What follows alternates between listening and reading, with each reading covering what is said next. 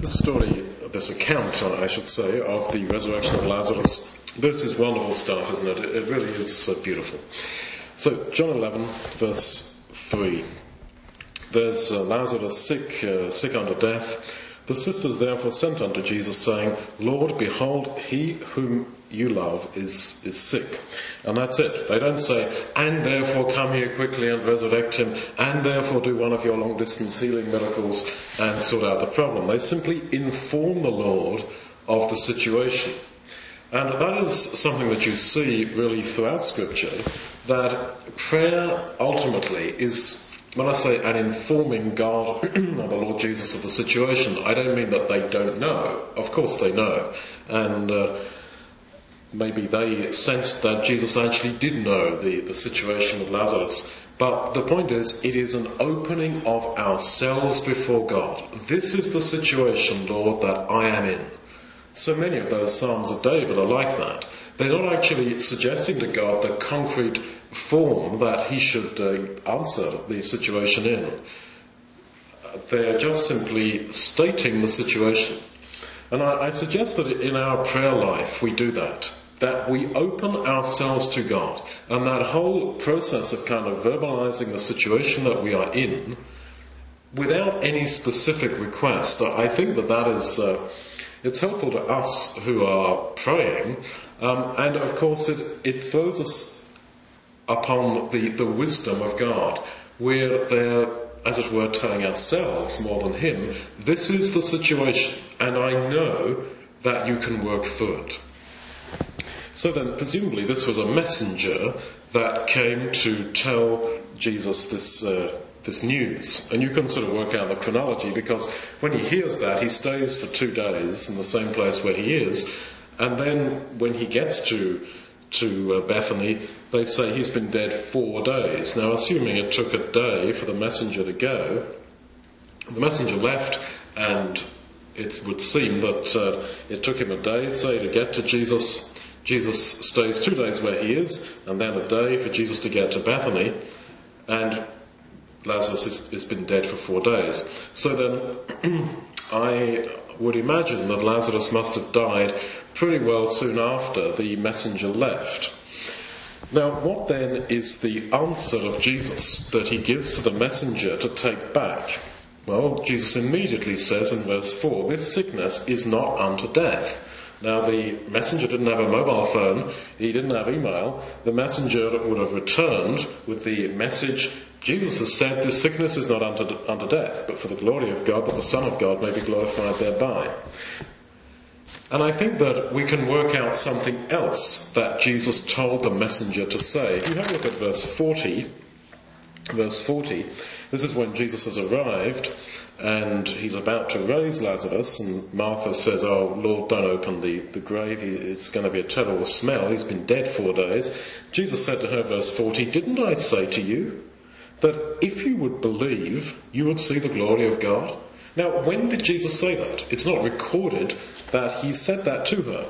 But I assume that this is a reference to the, the message that he sent back with the messenger.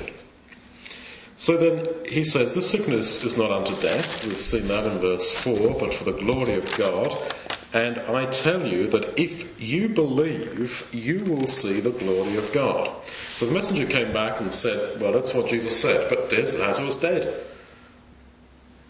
Now, it almost seems cruel, doesn't it? It almost seems cruel. But Jesus as he, he, you know, he says to the disciples plainly later on, look, Lazarus is dead. Jesus knew that. But he, he says, but uh, to the messenger, this sickness is not unto death. But he knew that Lazarus was dead. He says that plainly to the disciples before they go. So he, he perceived that Lazarus was dead, but he, he said to the messenger, Go back and tell them that this sickness is not unto death, and if you believe, you will see the glory of God. So then, there are times in life when our situation that arises seems cruel. And that's why in, in, cynicism, one may even feel that God has been cruel. And until you've really suffered, uh, maybe you, you, wouldn't get that uh, idea that you could ever think that God was kind of cruel.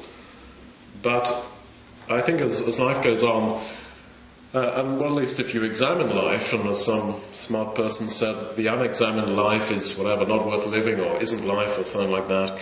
Um, the more you analyse life and look at it, I mean, you can get that impression. We don't believe that there is a person called the devil or Satan up there doing doing all this stuff. It is all ultimately from God, and that can lead to that. Uh, that sense. But of course, that the story goes on, and we see that Jesus had a far longer term perspective than what they had. And this is how it is with us. That God is working to a game plan. That our lives are, are not just a, a passing series of, of, chance incidents, some of which are very cruel. Not at all. That God has a purpose and He tries to focus them uh, in what he says to, to, the messenger in verse 4, the sickness is not to death, but for the glory of God. And then when he says, it seems to the messenger, from what we get from verse 40, if you believe, you'll see the glory of God. Um, he's focusing them all the time on the glory of God. But somehow God will always be glorified. And what do we mean by God being glorified? Well, I think it goes back to the declaration of God's glory to Moses, where Moses wants to see God and he wants to hear the name declared. He wants to, to know the essence of God, and God declares his glory. And out of the glory, uh, Moses is told, I am Yahweh, a God full of grace, of long suffering, of justice, of forgiveness, of visiting iniquity upon sinners, kindness, justice, etc. So that the essential characteristics of God, of who He is, of His personality, character, that is His glory. And somehow He will work that out. And if we're on His side, then that is what we want to see worked out. And in a very wonderful way. God works even through total sin, human failure, death, sickness, limitation, failure. He works through all this. He is not beaten neither by sin nor by its consequence and by its effect. He somehow works it all through to his glory, and if we, as it were, are caught up in the process from his side, in the end, it all comes true for us. So he says in verse 4, the sickness is not unto death, but for the glory of God. And then he says to her, also in, the message, I suggest, uh, from verse 40, and if you believe, Martha, you will see the glory of God. In other words, this whole incident has been set up to glorify God, but you've got to believe before you see, before you perceive that glory. And, and this is, I suppose, the, the crucial point of faith, isn't it? Um, that it is only by believing in what we can't see, in, in believing in this hand of God, that ultimately we make sense out of all this. Now, why was it in a sense cruel? Uh, maybe that's the wrong word, but I think you know what I mean. Uh, to send the messenger back saying, This sickness is not unto death, even though Jesus knew and said plainly, Lazarus is dead. Why does he do that? I think it's the same reason as to, you know, when the disciples are about to drown on the lake, and Jesus comes walking on the water, and he makes as if he's going to walk past them. Jesus, what are you doing walking past us? Come here, save us. Why does he say to the blind man, Well, sir, what can I do for you? Well, that I might receive my sight. Sort of, yeah, of course. In all those incidents, he does this, these sort of things, in order to pique our faith, in order to uh, provoke our desperation. So that, for example, when he's about to walk past the disciples about to drown, well, why does he walk past them or appear to walk past them? So that they will cry out in even greater faith and urgency, You are our Saviour. Come and save us. Why does he say to the blind man, Well, what do you want? Because he wants to focus the man. And it's like when he's walking on the, on the way to Emmaus with the two disciples, and he makes out as if he's going to walk further. Oh no, no, please, please, please, come in. Don't walk, don't go any further. And in your life and in mine, that is what's going on. And that, to the cynic, is, and to the, the person weak in faith, is the apparent cruelty of God. But it's not cruel. It is to bring us firmly onto his side and the tragedy of situations. And, you know, life is tragic and we try to cushion ourselves and, and talk ourselves around into, into the way of thinking that it's not. But, you know, life is tragic. Uh, and why is it that way? It is to bring us to him. Totally uh, uh and fully. The other thing I take out of that is Jesus saying, uh, this sickness is not unto death, but then he says, look, Lazarus is dead, is to show that to him, death is not real. From his side, death is not real. Death does not, in that sense, exist. And this is a theme that we're going to bring out in, in this whole study. This sickness is not unto death when Lazarus was dead. You remember how Jesus talked about God's perspective, that God says, I am the God of Abraham, Isaac, and Jacob, because all live unto him. Now, Abraham, Isaac, and Jacob are dead, but from, and there's no immortal soul, they're, they're not sort of uh, living with God, as it were, in heaven, uh, in a personal form. But God is so aware of them, and because He, in one sense, is outside of time, they live unto Him. There is no immortal soul, but in one sense, the spirit, the essence of a person, is with God because he doesn't forget. He knows how they were and they lived to him, just as in a sense for us, those whom we have loved, who are now dead, live. They being dead yet speak in, a, in our hearts, in our, in our recollections, and of course our memories fade and are, are corrupted and are dysfunctional. But God's memory is, is not like that. And yet Jesus still wept over it when he was there. And what, you know, so although for him he was beyond death and he saw things from God's perspective, I mean, there he is standing outside the grave about to resurrect Lazarus. I think if I were him, I'd have had a smile on my face. Like, okay, guys, okay, okay, you're weeping, but one, two, three, Lazarus come forth. I mean, I'd have said it with a smile on my face. But he wept. In other words, he still sees things from our human perspective, and I think that is absolutely wonderful. So then, Jesus had said that this sickness is not to death, but for the glory of God. And yet he also says in verse 40 to, to Martha, when she clearly is not, her faith is not that strong, and she says, ah, you know, don't open the grave, I mean, it's going to be a horrible smell from the decaying flesh. He said, didn't I say to you that if, if you would believe, you would see the glory of God? So this whole thing was in a sense a potential he's saying that, yeah, it is for the glory of God, but that depends upon your faith. And I, her comment outside the, the grave, like, ah, you know, don't take the stone away. Um, I, I, think you can say that her faith was, although she, she hoped, I guess, for resurrection, um, I would say her faith was not at all strong at all. So then a condition is set up here. If you would believe, you will see the glory of God. She fails that condition. And yet, all the same, by grace, Jesus still raises Lazarus. And there's a number of things like that in the Old Testament. Uh, Exodus 19, uh, God says to Israel, if you will be obedient, if you will fulfill my law, then you will be a kingdom of priests and a holy nation unto me. They did not fulfill that law, and yet God does talk about them as his kingdom and a kingdom of priests and a holy nation in, in later scripture. And so this is grace. This is, this is grace. And this is uh, an eternal nail in the coffin of all legalism. To say, well, you know, God has said, if you do this, then I shall that. And we don't. We don't do it very fully, like Martha did not do it ultimately. She didn't strongly believe. Her humanity got in the way. And yet, all the same, God's intention, God's desire came true. And He's our Father. Know, you say to children, if you, if you do this, then I will give you that. And they don't quite do this or that or the other, but you still give it to them. Now, of course, we're on slippery ground here because you can say, ah, yeah, so God's kind of not serious. So it's okay, guys, relax, sit back, and enjoy the flight.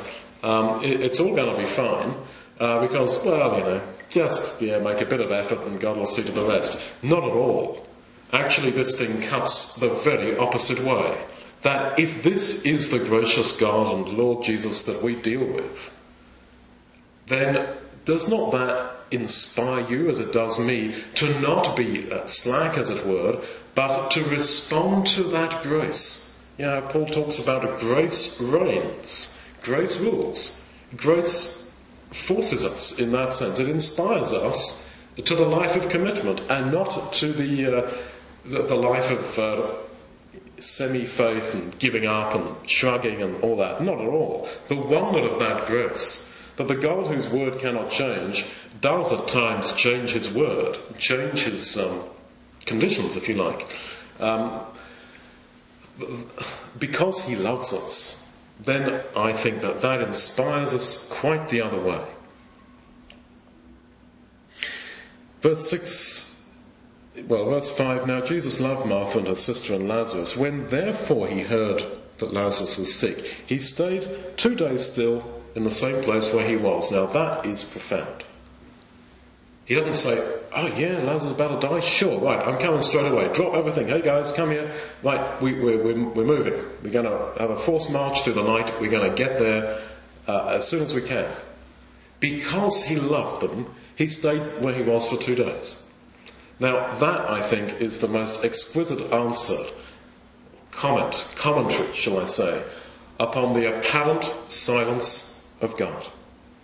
That because he loves us, Therefore, there is this apparent silence. It's rather like in Mark 5:22, if you're making notes. Mark 5:22, Jesus is on the way to heal or to raise, as it was, Jairus' daughter, and like, quick, quick, quick, quick, quick. And oh, there's this woman with a blood issue who uh, throng, who's part of the throng around him, touches his clothes, and he stops and says, um, "Who touched me?"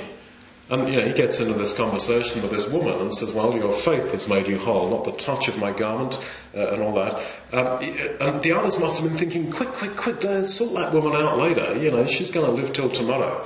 Uh, but Jairus' daughter was at the point of death. Quick, quick, quick! Every second counts. Now, the apparent delay. Know, from a human point of view, it's not apparent delay; it's actual delay. Uh, the silence of God, as it seems, does not mean that He is far away. He actually is, if you like, more passionately feeling for us, as it were, at those moments than maybe at others. And He feels, particularly through the Lord Jesus, our human urgency. I want it now, I need it now, and I, it, it's got to be right now, as quick as possible. But he has this longer term game plan. And I find that beautiful. Now, Jesus had been stoned, or been, uh, they talked about stoning him in, in chapter 10, and so the disciples are pretty nervous about going to Judea. He says, no, they say, no, you know, you're going to go there again, verse 8. And Jesus says, well, there's 12 hours in the day. If a man walk in the day, this is John 11 verse 9, if a man walk in the day, he stumbles not because he sees the light of this world. Well, he's earlier said, I am the light of the world. But if a man walk in the night, he stumbles because there is no light in him. Now, I think then that the disciples were thinking, it's so dangerous to go to Judea. Let's, um, let's walk through the night so nobody sees us. And Jesus is saying, no, we're going to go in the daytime. We're going to go openly and transparently because we are walking in the light. So many times we have these situations in our lives. Should I risk something for somebody else? And we think, ah, no, I don't think so. That, that's foolish to do that. It may be in terms of financial generosity. It may be in terms of of sacrifice of time, of effort, of all kinds of things. And we think, should I do that? Should I risk it? There's consequences. And Jesus is saying, look, if you walk in the light, and I am the light of this world, don't fear. If you're properly motivated, it will all work out okay. You don't have to go through the night fearful. Put your fear away. We're doing the right thing for God and even if you stand with your back to this world, God ultimately will, will reward you. It's rather like Jesus says in that parable of the, the friend at midnight. If you really haven't got anything to give this person who comes at midnight, then you will go and knock on your neighbour's door and say, please give me some bread because I have to entertain this person who's come and I don't have anything to give him. And he says, Jesus says, that in the same way, God will definitely answer your prayers. If they are for somebody else, for the work of God, for the glory of God, you can be assured that if your need is genuine, it will be met. And uh, I can testify to, to the truth of, of that. So then, verse 12. Then said his disciples, Well, Jesus said, Our friend Lazarus has fallen asleep, but I go that I may wake him up. And the disciples say, Well, if he's sleeping, he shall do well. He shall recover, the RV says. He shall be saved, is actually the, the word. And Jesus says, No, look, okay, I'll tell you straight. Lazarus is dead. But what you take from that, I, I think, is that they were talking on one level. And Jesus was talking on another. And I think the, the record is framed here in John 11 uh, to show that huge gulf of, uh, of, of, difference of perspective. That Jesus was in one sphere, using and interpreting language on one level, and they were on a very human level. And of course, who wrote the Gospel of John? Well, it was John, um, under inspiration. So it's as if in John's preaching of the Gospel, as he recounted to other people what his experience had been of, of the gospel, and it was eventually uh, written down and transcribed, and under inspiration we have the Gospel of John. He uh, was bringing this out. He was, as it were, uh, poking a bit of fun at, his, uh, at himself, and you know, saying to people, "Look, can you not see how dumb we were? How we were on this one level and he was on another." So when you feel misunderstood, and we all do in this world, and when you feel that you're simply on one sphere and the, the, people you live with, work with, exist with are on another, well, you're fellowshipping something of the sufferings of, of Jesus. And, you know, when the Thomas then says, verse 16, uh, well, let's also go that we may die with him. You know, you sort of love Thomas, but then you think, well, you, you were so miles away in your understanding, weren't you? Verse 15 is pretty profound as well. I am glad for your sakes that I was not there, to the intent that you may believe. But they already believed. There's a, a number of passages in the Gospel of John, and I, I can uh, let you have them later if you wish, where we're told that he did something and there they believed in him. It's as if he had a game plan with these guys and progressively their faith sort of rose up to higher levels. And there is in life, I think, in spiritual life, such a thing as uh, spiritual levels of, of, growth in faith that you come at one point and yes, you believe, but then through experience and through God's hand in our lives, we come to, to another. So Jesus is saying that, uh, yeah, if I had been there, he would not have died. Why? Because nobody could die around Jesus with his physical presence, because he was beyond death. And incidentally, both Mary and Martha both say the same to Jesus. If you had been here, our brother would not have died. So they perceived that death in that sense was not real to the Lord Jesus. And as I said earlier, that's why he says the sickness is not unto death, even though he knew Lazarus was dead. Because he was somehow beyond death. When he, he, he says, um, in verse 16, let, uh, sorry, um, 15, Jesus says, Let us go unto him, to Lazarus. It's as if Lazarus is still alive, even though he was dead. And incidentally, I mean, that's a good proof there's no immortal soul, that Lazarus was not up in heaven. Jesus says, Let us go unto him. Uh, let's go to Bethany. That's where he is. Jesus speaks as if Lazarus is alive. Now, later on in the record, there's this uh, thing when Jesus arrives and Martha comes out to meet him and talks, and then Jesus says to Martha, Go and get Mary. And uh, so I send a messenger back to Mary, say, Hey, you know, the Master's come, he calls, he's calling for you. Why didn't Mary go out to meet Jesus? Well, I don't know, but I, I, would hazard a guess that because she would have been involved in the burial process, uh, the embalming process, she was unclean. That's why she stayed in the house. And Jesus is saying, look, it's like he's not dead. Now, you act, Mary, please, as if you're clean. You're not unclean. You didn't have contact with a dead body. Yes, I did. No, you didn't. Because to Jesus, Lazarus was alive. And I think also in verse 44, when he commands them to go and touch Lazarus, to go and uh, take off the grave clothes, I mean, there would have been a, a huge Jewish uh, dislike of doing that. But Jesus is saying, basically, look, you're not touching a dead body. You're not going to be unclean. So then, Jesus acts all the way through here as if death for him is not real. And he says these very, very wonderful words in verse 25 I am the resurrection and the life. Not I will be the resurrection, but I am right now. He that believes in me, though he were dead, yet shall he live. And whoever lives and believes in me shall never die. Those wonderful words. He's saying that I am giving you eternal life now. Now, of course, we know that we, we die, and even Lazarus died again.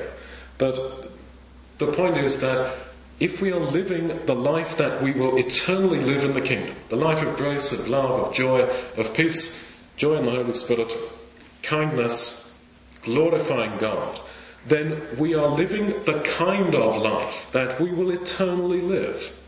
And so in that sense we have the eternal life, even though we shall die. And, you know, this is an answer to Martha's comment, I know he shall rise again in the resurrection at the last day, verse 24. And Jesus is saying, well, yes, but the essence is that right now, I am, not I will be, but I am the resurrection. There's, uh, in the Greek it comes out a little bit more strongly. Verse 24, she's saying, He will rise in the resurrection, future resurrection, and Jesus uh, alludes, as it were, to her choice of tense and says, But I am right now, the resurrection. Now, the fear of death is the most fundamental of human fears. And the fact that people may not perceive that just indicates to what extent it is such a fundamental fear. There is, I suggest, a fear of endings. A fear of endings in all human relationships a fear of what may be the ultimate consequence of this behavior, that habit, or this relationship, or whatever it might be. Where's the end? And it sort of comes to its ultimate term in our fear of death. And there's a wonderful passage in Hebrews where we're told that because the Lord Jesus was our representative, lived and died and rose again for us, therefore we have been delivered from the fear of death. And we are, we, we, might have lived all our lifetime in bondage, he says, to the fear of death. But now we are free from that. And so I want to ask you, are you free from that fear of death? Because that is the most liberating thing that we could have. That is the source of, of joy and of positive life, that we are not in bondage to that fear, that we look beyond. Now, I want to talk a little bit about the, uh, the mediation of Jesus. Because, okay, verse 22, Mary says to him, sorry, Martha says, I know that even now, whatever you will ask of God, God will give it to you. Now, incidentally, that uh, Greek word translated ask, it, it specifically means of an inferior asking a superior for something. Whatever you will ask of God beg from God, you will get. That's a pretty hard one for the Trinity to uh, cope with, but uh, just mention that en passant.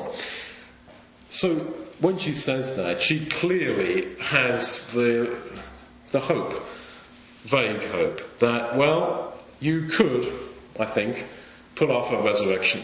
I mean, he'd raised the widow's son at Nain already before this. Um, you could put off a resurrection, but she, she's too uh, whatever, to actually say that in bold, direct terms. And Jesus, of course, knew her heart. He knew that's what she really wanted, although she couldn't verbalize it.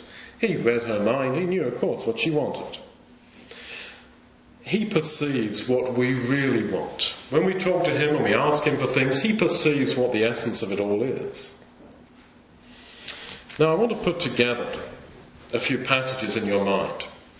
When we go on and we're going to read about 33, uh, Jesus groaning in his spirit, troubled in his spirit, and weeping, this is the language that we meet in two other places, three other places. One is the record in Gethsemane, where the same word for troubled occurs, in chapter 12, verse 27, 13, verse 21. Jesus was, was, was groaning in his spirit, troubled in his spirit, sweating uh, tears as if drops of blood in Gethsemane. Uh, and I want to connect that with Hebrews 5, verse 5, that says that Jesus offered up strong crying and tears on the cross. So then, him weeping and groaning and troubled in his spirit uh, at this time uh, in John 11 is similar to actually what he did uh, in Gethsemane and on the cross. And then in Romans 8, we're told the same sort of uh, words, we meet the same sort of language, where we're told that Jesus mediates for us now with those very same groanings. Romans 8, uh, 26 the Spirit, the Lord, the Spirit, as Paul says in 2 Corinthians, uh, that's the Lord Jesus, uh, helps our infirmities because we know not what we should pray for as we ought. But the Spirit Himself, Jesus, makes intercession for us with groanings that cannot be uttered. So then, what are we uh, seeing here? I think we're seeing that Jesus when he's here weeping, groaning, etc., in spirit in John 11, this is him asking God for the miracle. This is Jesus mediating uh, their desire, their unspoken desire for the resurrection, to God. He's weeping and groaning in prayer to God. And that's why the, the word in 35, Jesus wept, is different to the word about the Jews weeping uh, they were weeping with tears. This word, it's the Greek word in 35, Jesus wept, is a different word. And it's sort of um, silent weeping. That's the idea. So that he's interceding for right now. And it was the same sort of intercession that he did on the cross. And Romans 8 says that that is what goes on right now. So this snapshot, this cameo, as it were, this little picture of Jesus interceding for them here. This is a picture of what is going on in heaven for you and me right now. Not, as it were, a translator translating from one language to another, saying, "Well, God, yeah, what a guy said was, um, uh, please, uh, please heal me from my sickness." No, that's not the idea of this intercession. This is Jesus reading the mind of the Spirit, reading the spirit of uh, Martha, what she really wanted when she shyly says, Well, I know that whatever you ask of God, God will do for you. Uh, and interpreting that, or not interpreting it, but uh, uh, mediating that to God in terms of pleading. Now, that is why in Romans 8, he keeps talking about the Spirit. Our Spirit is one with His Spirit. And uh, just looking at Romans 8:22, the whole creation groans and travails in pain together until now and we ourselves also groan within ourselves. And then we read 26 that Jesus makes intercession for us with groanings which cannot be uttered. So then our groanings become his groanings before the throne of God himself. And so when Jesus saw them weeping, 33, John 11, 33. When Jesus therefore saw her weeping and the Jews also weeping with him, uh, weeping which came with her, he groaned in the spirit and Jesus wept. Now I know it's a different word for weeping. The point is he saw their weeping. And even though he knew that he was going to just about resurrect Lazarus, he says to them, uh, he, he says to God, sort of thing, like, they're weeping, I'm weeping. I am their representative. Please therefore understand their spirit, their innermost desire and raise him. So then we can say in a rather cold sort of way that uh, Jesus was our representative. But what does that mean? How, if you like, mechanically does that work?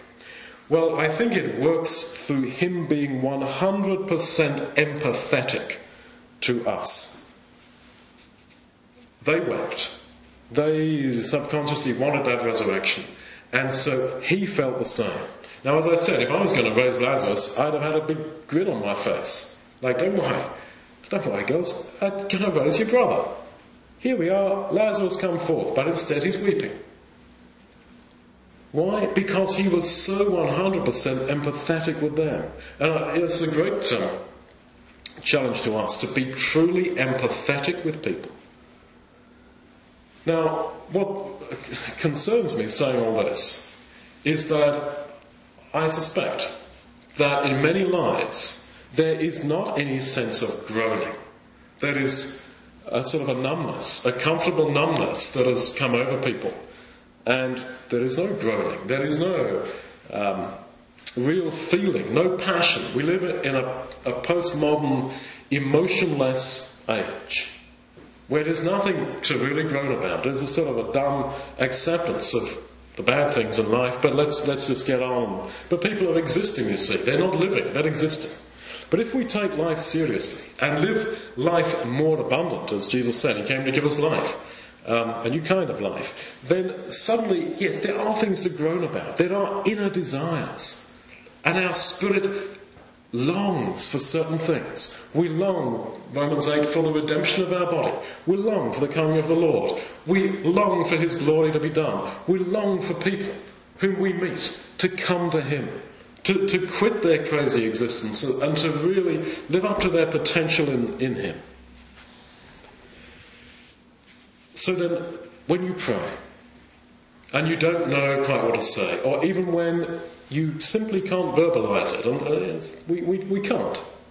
We're not in touch with ourselves fully. He knows the mind of the Spirit. He knows what is really in your heart. And this is where to be spiritually minded is so important because what you ultimately want in your spirit is what you will get. And, that's, uh, you know, do, do I want to be in the kingdom of God more than anything else? Do I want to see God's glory more than anything else? That's what's so, so important. And the Jews saw Jesus weeping and they said, Behold how he loved him. In his body language, as he wept within himself, these, this is the equivalent, of, that's what the Greek implies when Jesus wept. This is the equivalent in Romans 8 that Jesus, the Lord, the Spirit, makes intercession with groanings that cannot be uttered, that are not uh, spoken, that are not uh, verbalized through vocal cords. Uh, they said, Behold how he loved him. In other words, his body language exuded love. And there in heaven is Jesus. He is there. And he is doing this for you and me with that same love. This is his love for us, to mediate for us, to beg God for us. And there we are, can't even make time to pray very often as we should.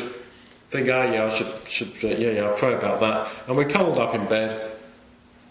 And the next we know, it's the alarm, the alarm clock's going off and it's morning. But Jesus is there in heaven, mediating for us. So then, they, he comes to the grave and Martha says, Oh, you know, don't roll the stone away because he's been dead four days, there's going to be a horrible smell.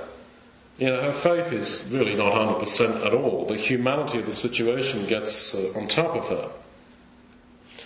Now, Jesus had said to her in verse 26, Whoever lives and believes in me shall never die. Do you believe this?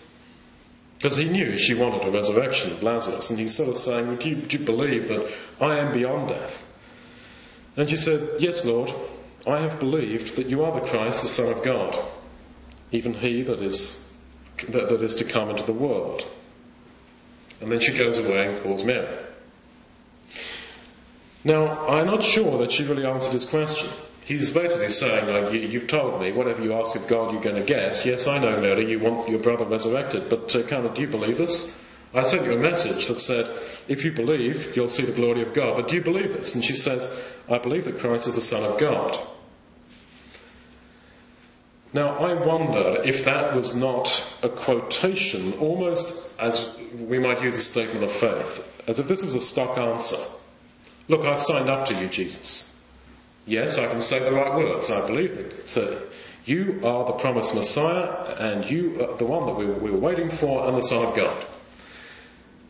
But I think the point is okay, you can say the right words, you can rattle off a confession of faith, but do you really believe? And the other issue, uh, do you believe that you know, He is beyond death and that for you and for those in Him, death is no longer an item?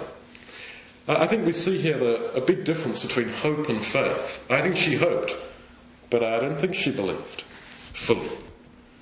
And when it comes to the final moment outside the tomb, I think she, she doesn't. She sort of vaguely hopes.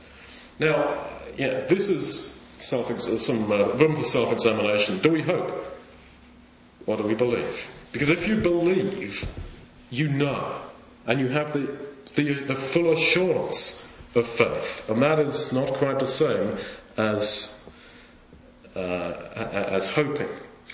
So, in a sense, she believed, in another sense, she didn't. Um, and that's Mark 9:24 all over again. This classic incident when a man says to Jesus, Lord, I believe, but help my unbelief. And we're all really in that situation. But Jesus, as always, the master of the, uh, of the whole situation, 41, Jesus, when they'd lifted, they'd taken the stone away, Jesus lifted up his eyes and said, Father, I thank you that you've heard me. I love the way that Jesus prays to God, lifting up his eyes. You, uh, he can lift up his eyes to, to, the sky and pray to God. It's obviously struck the gospel writers because several times they record it. And again, that's a challenge to self-examination. Is your conscience such with God? And is your faith in His forgiveness of you in Christ and your, His love for you, His acceptance of you, is it such that you can lift up your eyes to the sky and pray? I know there are times when, of course, we have to be like the publican who would not lift up his eyes to heaven, beat upon his breast. There is that, and there is also the joy of the good conscience.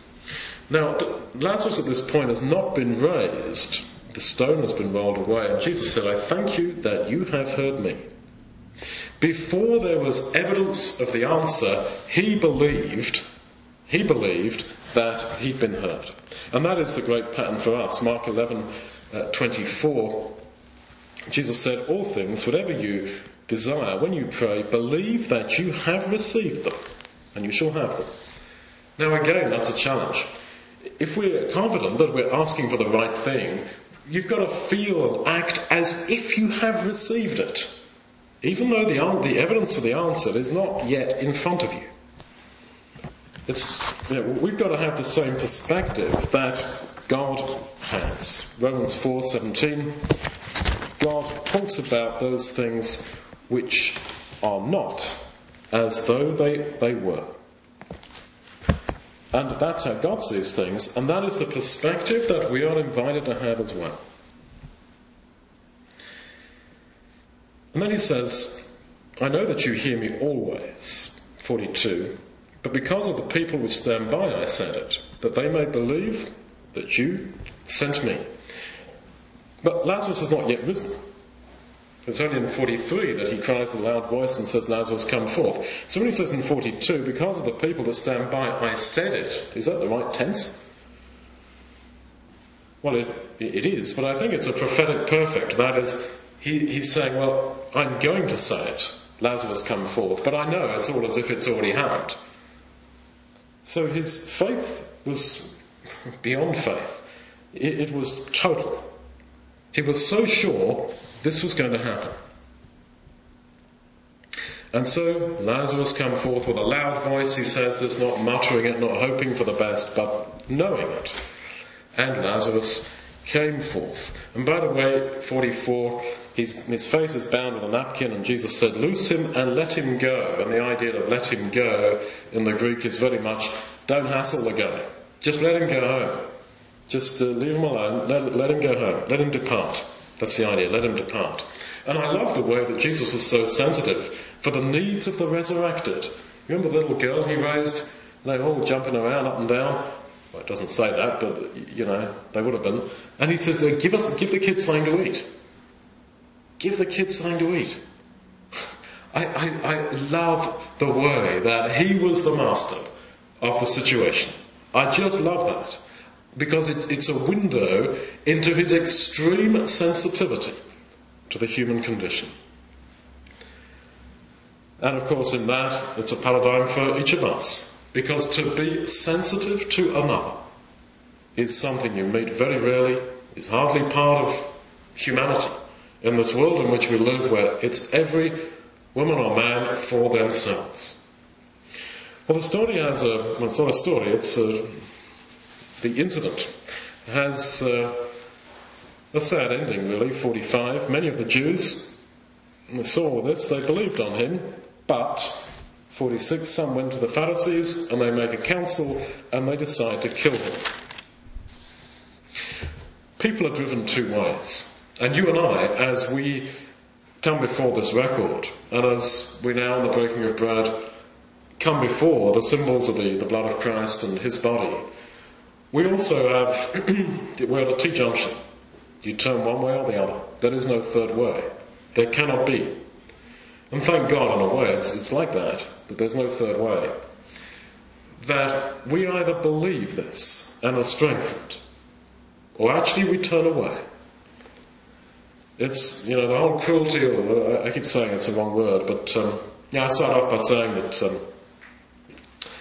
the whole situation was almost cruel, that um, Jesus said, This sickness is not unto death. Go and tell them the sickness is not unto death. But he knew Lazarus had died. Uh, it was to, to, to, make them jump one of two ways. Because he could have turned up there at Bethany and they could have said, Look here, you sent a messenger back saying this sickness is not unto death and he's died. So, hands on hips.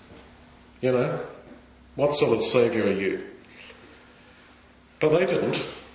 To their credit, although their faith was weak and was not ultimate, yet they they perceived that something was going on there and that God had them in his grip still.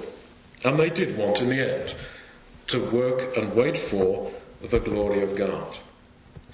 Now, this incident, the death and resurrection of Lazarus, is full, as you might have perceived as we read through the chapter, it's full of reference to the death and resurrection of Jesus. I mean, when Jesus says, So, uh, where have you laid him? I mean, it's exactly what Mary is going to say to the gardener, as she thinks. Um, the, res- the uh, outside the grave of Jesus. The whole thing is shot through with reference to the death and resurrection of Jesus. And uh, I think that's because it's this incident, which according to the later part of the chapter from 47 onwards, um, it was this incident that made the Jews decide that they must kill Jesus. And this opens up another perspective on verse 4 when Jesus said, This sickness is not unto death, but for the glory of God, that the Son of God might be glorified thereby. The whole idea of the Son of God being glorified is usually used about the death and resurrection of Jesus.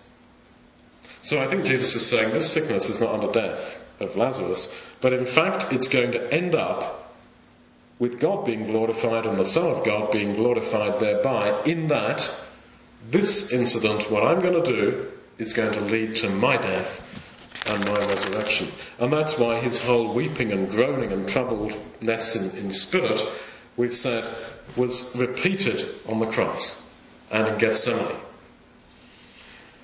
So then, wrapping up now, the Lord Jesus is the same yesterday, today, and forever. The, the Jesus who so felt for their tears, who read their minds, is the same Jesus who, with that same intensity, wept in Gethsemane and prayed with strong crying and tears to God, uh, Hebrews 5, verse 5, when he was on the cross. And Romans 8, it's that same intercession, that same intensity that he had in his time of dying, in his time of uh, mediating for, for, these two women here to, to get uh, God to raise their brother. It's this same Jesus with whom we have to do. He, as these Jews simply observed, he so loves us. Let's go away and keep on thinking about that. Thank you.